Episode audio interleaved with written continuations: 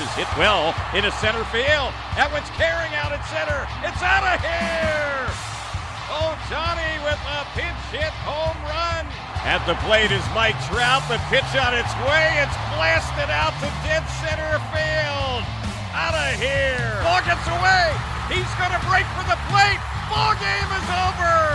The Angels with a walk-off win here the bottom of the ninth inning. This is the Angels Recap Podcast, a review of the past week in Angels baseball. Here's your host, Trent Rush.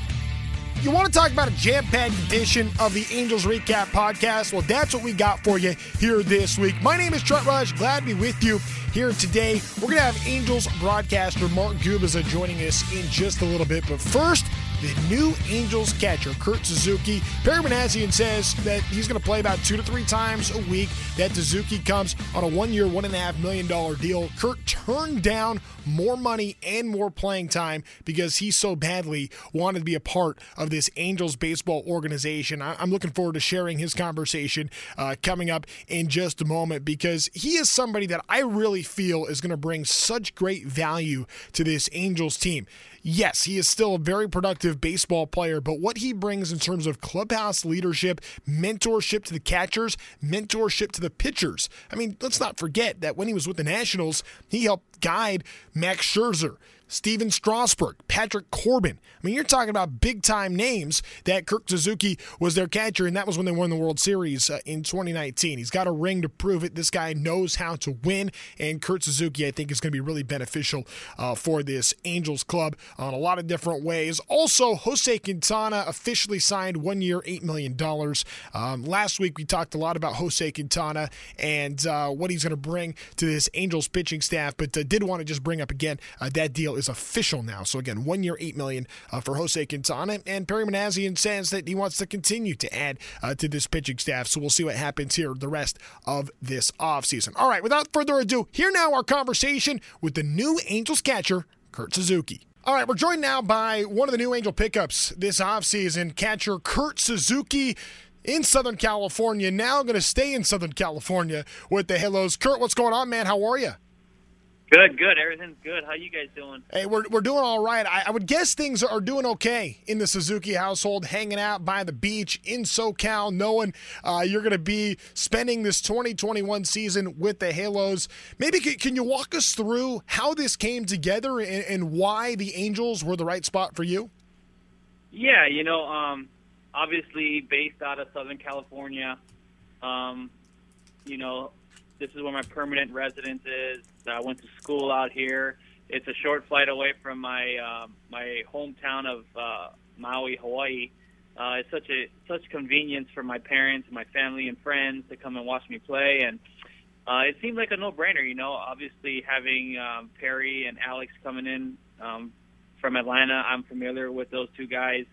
Uh, having Joe Maddon as a manager and his coaching staff with Gallego, uh, Butterfield, like Callaway. I mean, I'm familiar with a lot of those guys as well. So, I mean, it just seemed like a perfect fit. I, I love just looking at the roster, the talent, and the direction the team's going. And, um, you know, I know Perry and Alex, they're going to do everything they can to make the team better. And to be able to play for a manager like uh, Joe Maddon, uh, it, it seemed like a no brainer for me. Yeah, I think there's a lot of excitement going on with this club right now, and I want to get into some of those things in a minute. Uh, how often do you get back to Maui, Kurt? You know, uh, before COVID hit, it was at least once a year. Um, you know, I would do a clinic out there from uh, my family foundation. Um, you know, I do a couple events out there every January, but you know, this year times are kind of tough, and uh, you know, it just seemed like a smart move not to do it. But I usually get back at least once, if not twice or three times a year. I, will tell you this: I'm on my way to Honolulu right after we get done recording this. Uh, UC Irvine's got some games uh, in uh, in Honolulu this week, so I'm looking forward to that.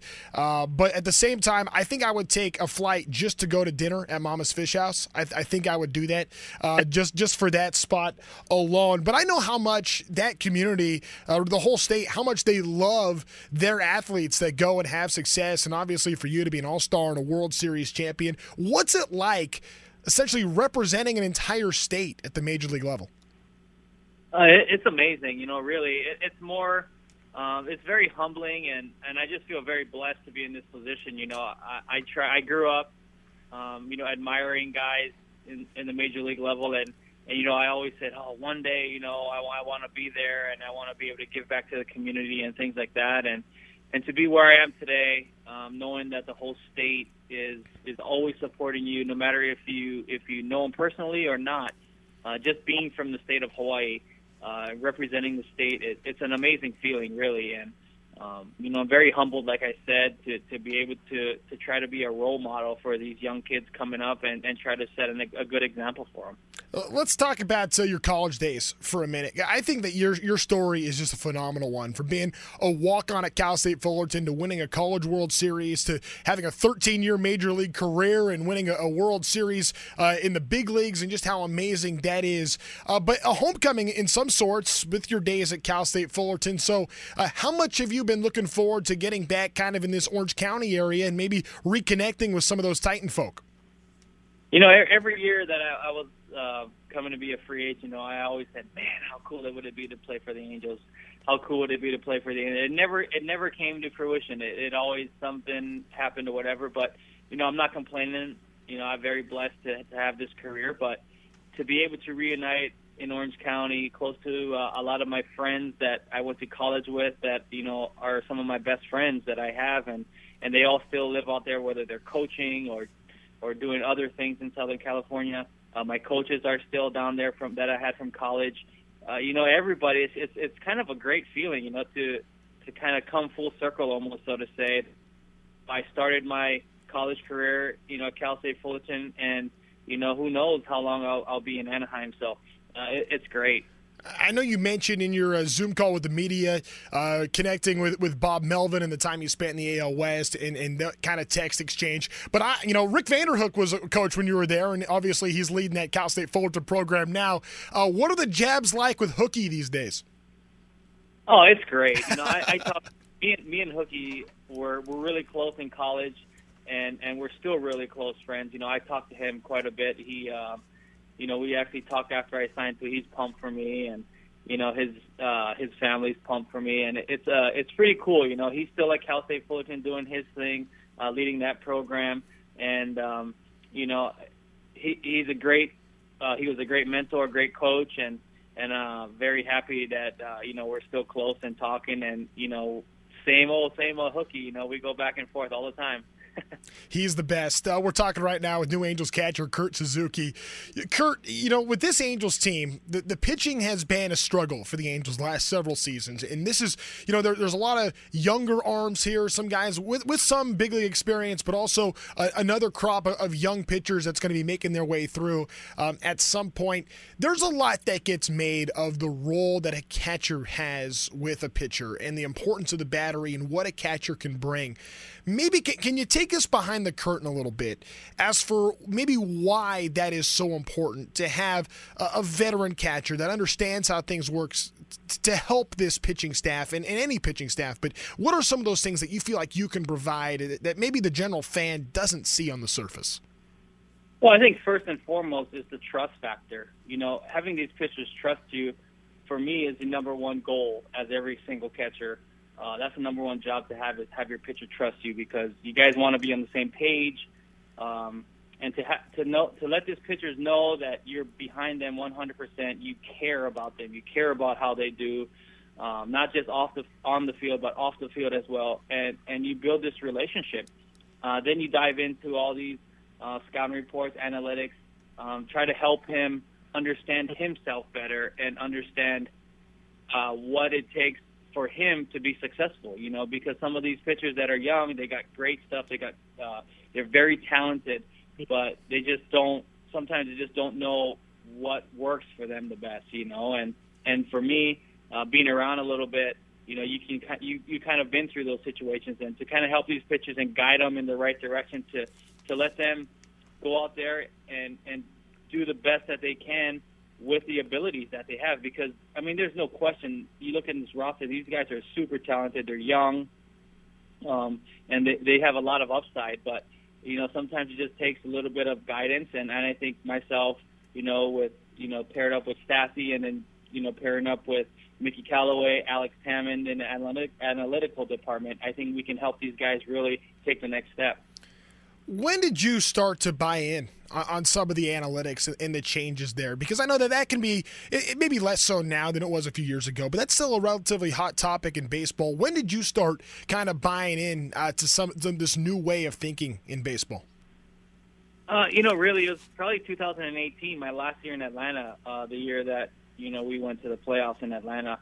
We had a super young team. We had a lot of pitchers that were very talented but raw. Didn't know really um, how to how to use their stuff and their abilities. And and I think, like I had mentioned before, being paired up with with Alex Tamin uh, in the front office when he came over and he gave he gave me all these analytics and information and and I was like, wow, you know, I was pretty impressed and kind of overwhelmed at first, but then, you know, as you go into, you try to create this combination. Like I I said, I think in that Zoom call, I said, you take the analytics, you take my experience, you go out there with the pitcher stuff that day and you try to create this masterpiece. You don't really solely rely on analytics. You don't solely rely on experience.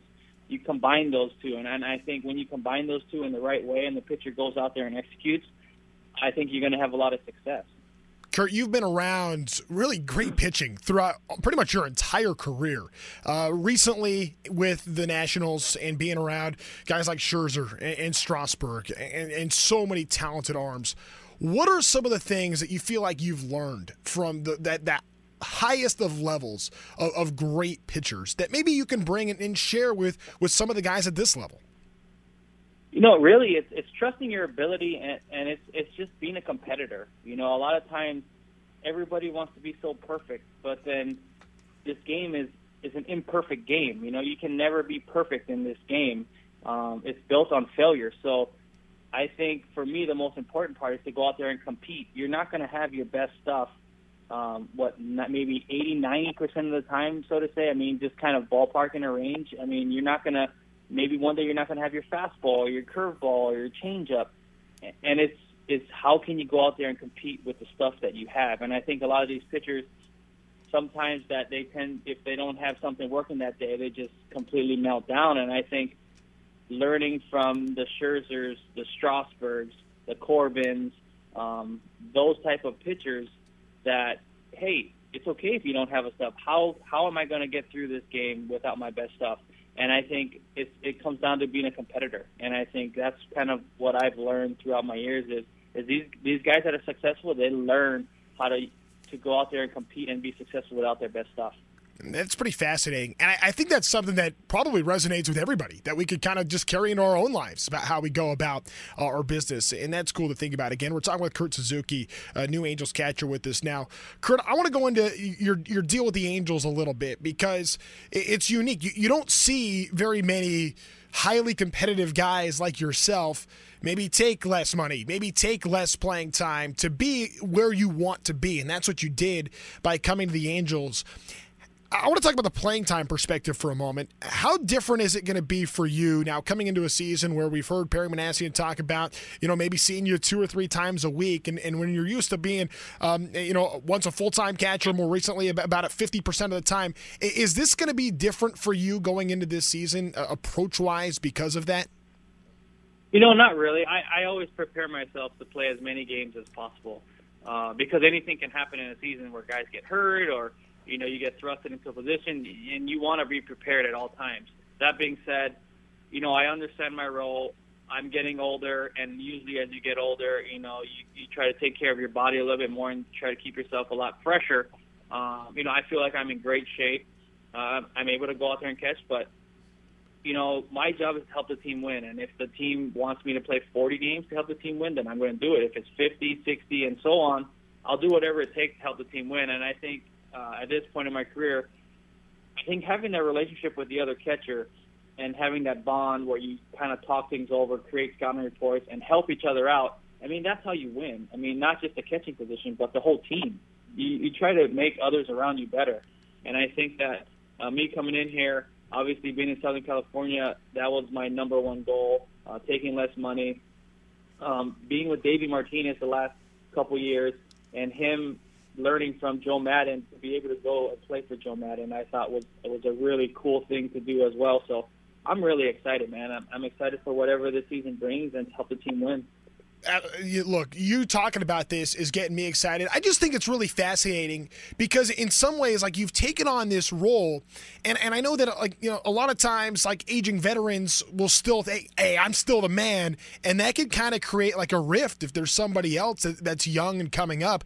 It sounds like for you, you're really all about that mentorship and that leadership, and obviously, you know, the, the healthier you are and the fresher you are, the better you're going to play. That's outstanding, and that's going to help the Angels win but to also take that other, you know, kind of philosophical side of this, I, I, find that pretty interesting. Is that kind of what, what you're hoping to do at, at this point in your career?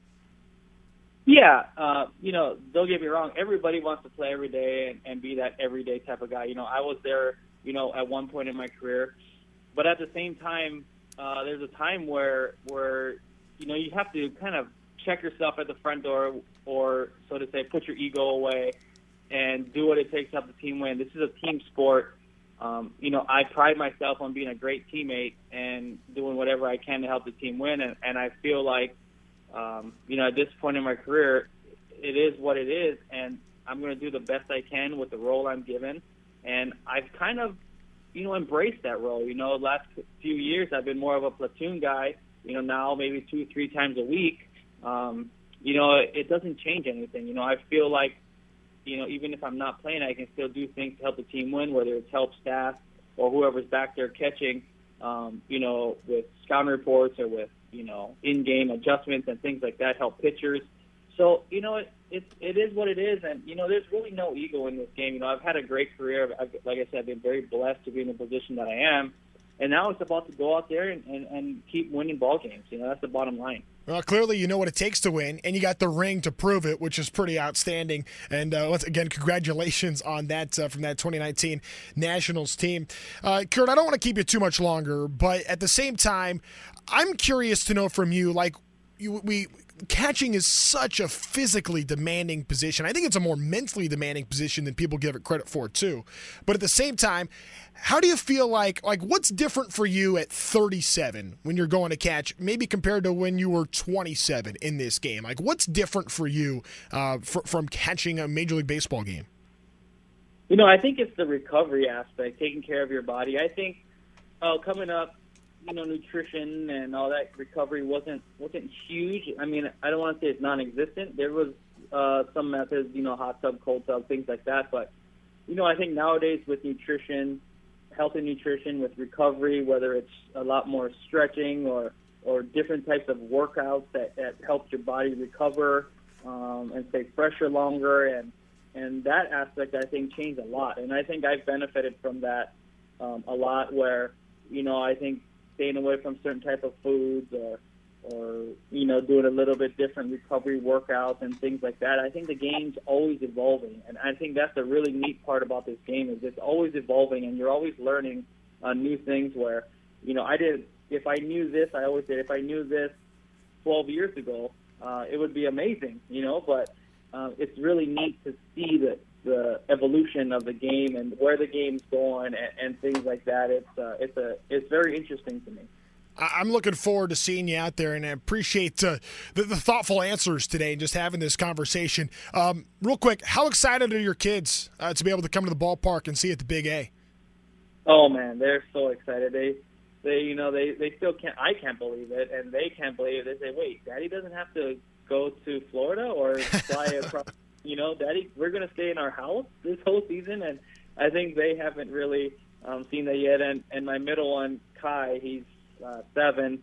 Uh, he he really loved Anthony, you know, Rendon. I mean, he's going to love the whole team, but he's he's such a baseball rat, and uh, he really built a good relationship with Anthony in Washington. And and the first thing he said was, "I get to be with Anthony again." So um, he's going to be super pumped. You know, hopefully they let families come into the field and you know kids kind of come around the clubhouse and things like that. That'd be really neat. That is so awesome. He's Kurt Suzuki. Kurt, thank you so much for the time here today. I'm looking forward to seeing you, hopefully in spring training. I don't know how that stuff's going to look right now, but I'm sure we'll see each other soon. Uh, but I really appreciate the time today. Thank you so much.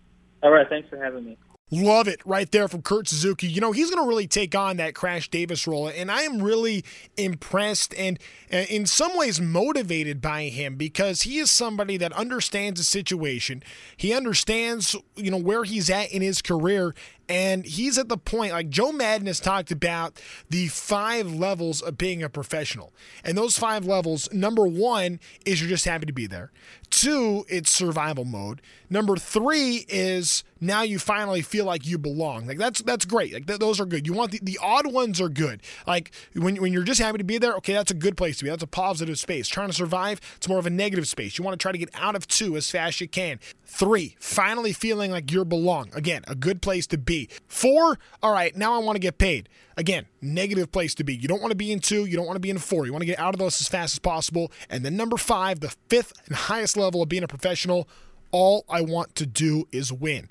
Again, I learned that from Joe Maddon.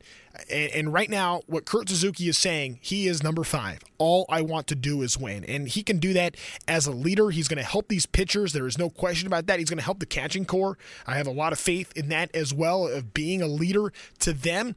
And oh, by the way, he is still a really productive player. I mean, if you go back to his last full season in 2019, 17 home runs. I mean, he hit 270 last season, a lifetime 260 hitter. This is an above average hitter. And I think that it, with, you know, playing two or three days a week is going to help keep him fresh, help keep him healthy. I, I think there's a lot of good that's going to come with this uh, Kurt Suzuki signing. That's why I was pretty fired up um, on that. Speaking of signings, the uh, Jose Quintana deal became official uh, at the end of last week. It's one year, $8 million. Again, you just add him in uh, to a pitching staff. We talked a lot about uh, Jose Quintana last week. I don't want to go too much into that that. But you're talking about somebody with a lifetime 373 ERA. And even though, you know, he had a harder time with the Cubs the last couple of years, what he did with the White Sox, just outstanding. And I think he provides a lot of depth to this Angels rotation. And Perry Minasian says the Angels are going to continue to be aggressive in looking at getting more starting pitching. So maybe, you know, the Angels can, can get one more guy, really solidify this rotation. You feel pretty good about the offseason that the Angels have had to this point. Okay, now I want to shift gears for a second and bring on our second guest. He's Mark Gubicza, Angels TV broadcaster. He's a friend of this show. Uh, we love getting a chance to talk with Mark Gubicza any chance that we can. Gooby, what's going on, man? How are you? Trent, what's going on, dude? It's been a while, man, to be able to talk to you, and I'm looking forward to talking to you real soon and uh, discussing some Angels victories here as we go along in 2021. Definitely looking forward to that. Who knows what the uh, 2020 landscape or 2021 landscape uh, is going to be like, but MLB saying uh, all systems go on schedule as of now, and uh, we'll see how it all plays out. Uh, before we get to talking uh, Angels baseball, I got to know what does the what does the winter look like in the Gooby household? Because I understand that the Christmas decorations were big time, but what goes on this time of year? Yeah, you know, this is the time of the year where, where there's already a lull. I mean, I, I love my Christmas decorations. I can't stand, you know, taking them down, so I had to do all that stuff in in early January. And then as we move along here, it's like I always felt that January was one of the most difficult months to get through because I have no decorations to put out. At least in Valentine's Day, I'll bring out some stuff. Easter, I'll do the same thing. You know, then we work our way to you know Memorial Day weekend, Fourth of July, before we get to my fun time with Halloween and Thanksgiving and Christmas. So uh, you know this is a tough one for me. At least. At least if the Eagles were in the playoffs and potentially in the Super Bowl, I could decorate my house with Eagle stuff, or even the Rams for that matter. But uh, nothing right now as far as decorations. At least my house will finally be clean. My wife will be happy. there you go. There's nothing more depressing than taking down the Christmas decorations. That's the worst. And I didn't have the heart to text you after that uh, week week 17 debacle with the, with the Eagles. I just I just didn't have the heart for it. I appreciate that one because I, I haven't got over that one yet. That, that that was awful, by the way. Yeah, you you, you, you don't just give up uh, on a season right there uh, or any game ever. Uh, let's talk little Angels baseball because the one thing about this January, Gooby, is the way that the hot stove has kind of been burning. A lot has been pushed to now that January is rolling around. This is typically a pretty quiet time, but there has been a lot of movement. The Angels have made a couple of acquisitions uh, in picking up uh, Jose Quintana more recently, and also Kurt Suzuki, a backup catcher here uh, in the last couple of weeks. What are some of your thoughts on the job that Perry Minasian has done to this point uh, for the Angels to try to get this team ready to go and to contend in 2021? Yeah, he really has done a good job as far as what he's been trying to uh, accomplish during the offseason. I know as, as Halo fans, and we're we're big time Angel fans as well. You still like to see another starting pitcher added in there, maybe even two, but that hasn't been the case quite yet. But depth wise, you know, we're seeing some pretty solid things. Quintana is a guy that I remember with the White Sox and even seeing with the Cubs. I mean, you could pencil him in for double figures and wins throws a lot of strikes. His velocity on his fastball has pretty much stayed the same over the last five, six years. It's about 91.4 miles per hour average fastball. at least according to Fangraphs, that so there's no drop in velocity. I mean, last year was one of those years where you just you just kind of don't even think about what happened for a lot of players. So he didn't pitch a whole lot for you know the Cubs last year, but you know I think he's going to be a big addition to the club. Anytime you can bring a left-handed starting pitcher and, and a consistent one into your rotation, that's going to help you out a lot. But uh, Iglesias power arm in the, in the bullpen. I think the bullpen with Claudio is going to be very, very good this year. That was a big point. The reason why they weren't in the playoffs last year. A lot of games got away from them late, and even Artie said that in the press conference for Perry that he didn't like the fact that this club lost a lot of games and, and blown saves. So hopefully that's not going to be a scenario this year. Joe Maddon will be around these guys a lot more. You know, with the way that hopefully the way the season breaks yeah. out for the club and Suzuki behind the plate, he's a winner. He's always been a winner. I've always been a big, big fan of his when he was with those Oakland days and then won a world championship with the Nationals as well. Uh, did really well with Atlanta, and Perry Minasian knows him well from down in those days too. So I think there's some some things still to be worked out. It's the crazy thing, Trent, about baseball is, is I wonder why it always takes so long to get things going. And now that it is, it's getting crazy. You look at the NBA, the NHL, the NFL. Man, once you have free agent opening up, I mean, all those things happen. But for whatever reason, baseball just kind of drags its feet, and, and it's kind of dragging it in. I know it's a crazy year and, and, and, and a tough situation for owners to deal with with the 2020 season and 60 game schedule, no fans, and a lot of lost revenue. But uh, I think it's heating up now, and, and and hopefully it'll be some some more news before we know it to improve this club because I think division overall is a winnable division for yeah. the Angels, and it'd be great to get back to the postseason. Yeah, I think so too. And that's a really good point you bring up. Like the NBA at midnight on free agent day, what's it, you know, July 1st typically. I mean, if you don't have your team set by like July 3rd, I mean, it's too late, uh, which is just crazy how basketball goes. I, I want to go back to the bullpen that you mentioned a moment ago. And you mentioned the pickup of Raisel Iglesias and Alex Claudio, a change of pace left hander you can put in there. You know, I, I was kind of wondering about this season in terms of the amount of innings starters are going to go. I know that's been declining the last several years, but when you look at last season with the so few innings thrown by anybody last year because it was such a shortened season, I, I had Mickey Callaway on last week, and Mickey was kind of saying that he expects starters to, to go, you know, uh, fewer innings than they did in 2019 just because he thinks the injury risk is going to be higher. Do you think something like that is going to put more pressure on making sure that you have to have a really good bullpen this year just because because you don't know how many innings you're going to get out of your starters this season. Yeah, I mean that's that's a great point, Trent. Uh, you know, I've been thinking about that a lot. Of whether guys that opted out, like a David Price, everyone said, "Well, his arm's going to be fresh," and, and and guys didn't throw a whole lot of innings.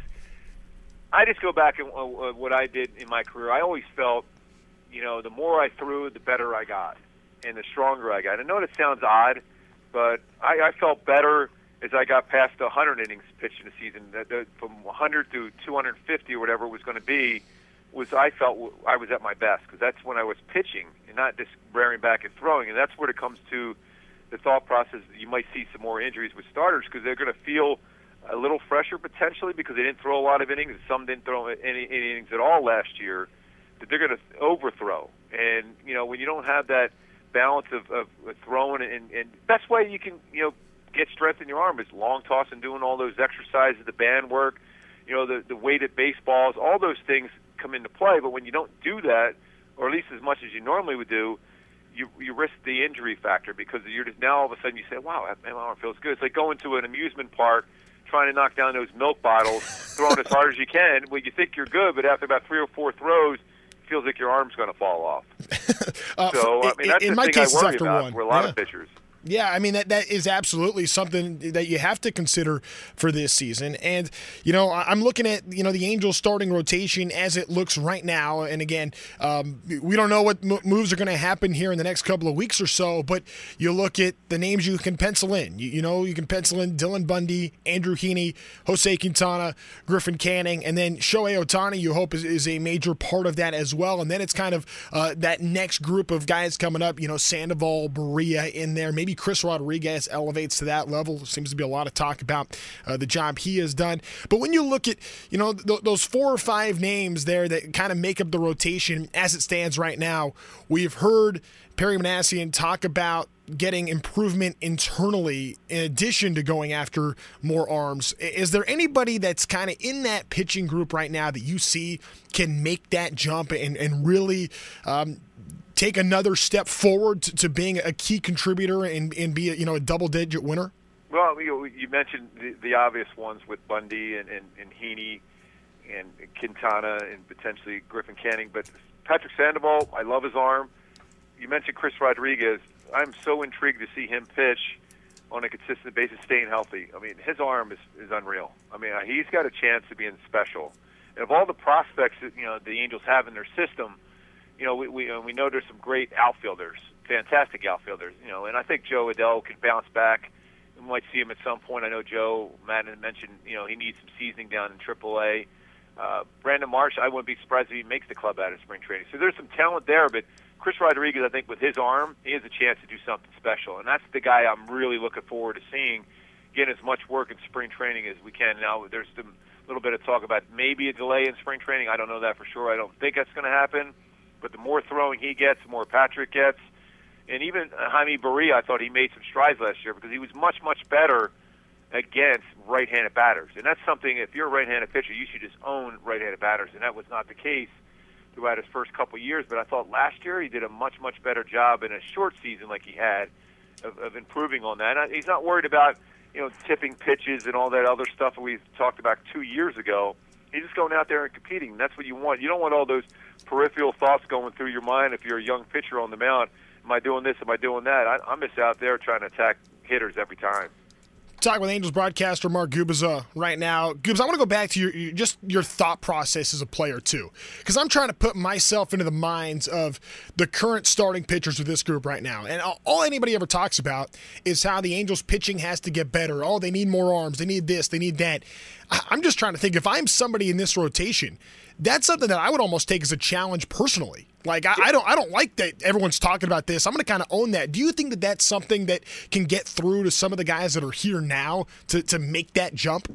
Yeah, and I think it all comes down to coaching, uh, player development to make you better than you really are. I, I go back, and I'm not a, a big person looking back at, at careers and things like that, especially when I'm involved in that. But I look in '83, the Royals had a very old pitching staff, guys with great names from you know Steve Renko to Gaylord Perry to Paul Splittorff and Larry Gura and Dennis Leonard. These are all really good pitchers in their day, but they were guys that were banged up. They were getting older, a lot of mileage on their arms. So the the Royals take a chance in '84 with myself, Saberhagen, Danny Jackson, you know, Bud Black, and eventually Charlie Leibrandt comes part of that rotation. Now, do you think anybody in our division at that point thinking, "Oh, geez, we better worry about these guys"? No, they were thinking nothing at all. But you know what? It turned out within two years we won a World Series because of that pitching staff. Now, when you push yourself and, and you push each other in your pitching staff, you have a chance to be in a much, much better, more competitive staff overall. And I think that's what you got to look for. You got to have guys like Bundy pushing Heaney, and you got Heaney pushing Quintana. Same thing with Griffin. You got to push each other. Shohei Ohtani, he's got to make that big step for me this year on the pitching side. If he does that, you know, this team is a, is a much, much better staff. But we can't just say if, if, if, and hope. These guys got to compete. They got to be pushed, and they got to you know go against each other. Uh, every day they got to go in there and say, "I'm going to pitch a better game than you pitched the day before." It's it's friendly competition, but that's the only way. You look at the Brave staff and all those guys in the Hall of Fame, from Glavine to Maddux and Smoltz. Those guys push each other on the field, off the field, at the golf course. Every day they push each other to get better, and I think that's what you have to do. You just can't okay, let's just sign every starting pitcher out there and expect to win a World Series. Well, when you have the guys in place, you push each other each and every day to get better, and hopefully that's going to be the case for this staff.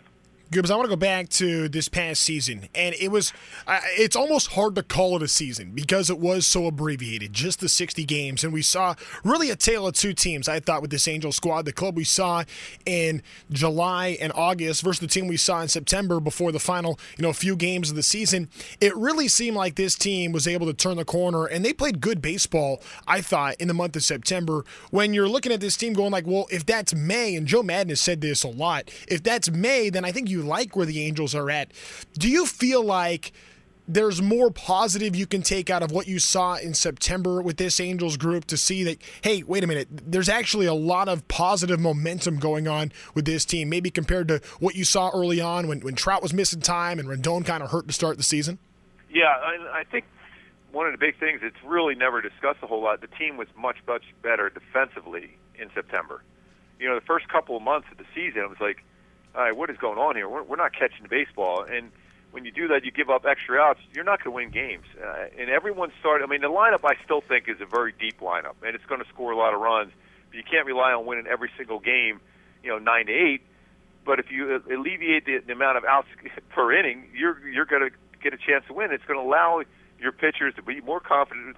So often, in the beginning part of the season, our pitchers, you saw a lot of 1-0 counts no, you you want to be 0-1, and we in spring training we reversed back to spring training when Mickey Callaway first took over. Boy, I was like I was fascinated by this pitching staff, what they were doing in spring training. They were ahead of the count all day long, 0-1, and getting these quick outs. They were using all their pitches. They weren't necessarily trying to throw the ball through the catcher. I know we got so caught up in swing and miss percentages and spin rates, which is all good, but you you got to get ahead of the count first to be able to utilize all those type of pitches for your for your club. But getting those outs, catching the baseball, you know, putting the defense in good position to make plays allows your pitching staff to, to do much better. And I thought that, that's what the biggest reason. I thought they were catching the ball better. They were hitting the ball obviously uh, in a more consistent basis as they saw more, you know, got more at bats. But uh, there was some really in, impressive stuff I saw in September. And without that series, that, that that tough series against the Dodgers in the end, I mean, you might even be talking postseason. They they really struggled in those last four or five games against San Diego and then and the Dodgers. But if you win those games, which they were all winnable, then you then Houston doesn't get in the playoffs and the Angels do. So um, there's things that, that really got me excited about in the end. But there's also things that I think you got to go from the beginning of the season. You got to make those plays. You can't give an extra out. And Joe Maddon has said that even when I talked to him during the off season, we can't give away outs. You got to make plays, and that's the thing where you got to work. I mean, it's not easy just to make a play. You got to work at it, and you got to work hard. You got to want the baseball hit your way as a defender and make those plays, even if it means laying out, diving for a ball, or knocking it down in the infield. Anything you could do to prevent that opponent from getting that extra out in an inning is going to be important. Yeah, it's all critical, and that's some really good points you make right there. And I, I, mean, I keep going back to what you said a few minutes ago about you know the American League West and this division uh, seems gettable in, in, a lot of respects. I don't think you know Houston's going to be quite as good. I don't think Oakland's going to be quite as good, and I think the Angels are going to be better. So uh, I think it's going to be interesting to see how that shakes out. I want to shift gears and talk a little bit about uh, some news that has happened in your world on the television side after your partner of 11 years decided to change career paths and uh, is going to to go be uh, the the new general manager in Frisco. Um, Victor Rojas, you guys, I, I, know we're very close, and I, I thought that uh, what you said um, after his his departure was, was um, very very nice. Uh, what you said there. How have you kind of um, you know what has that been like for you the last couple of weeks? Now you know thinking about okay, I'm going into a season. I'm going to have a new partner. Things are going to be different. What, what's that kind of been like for you?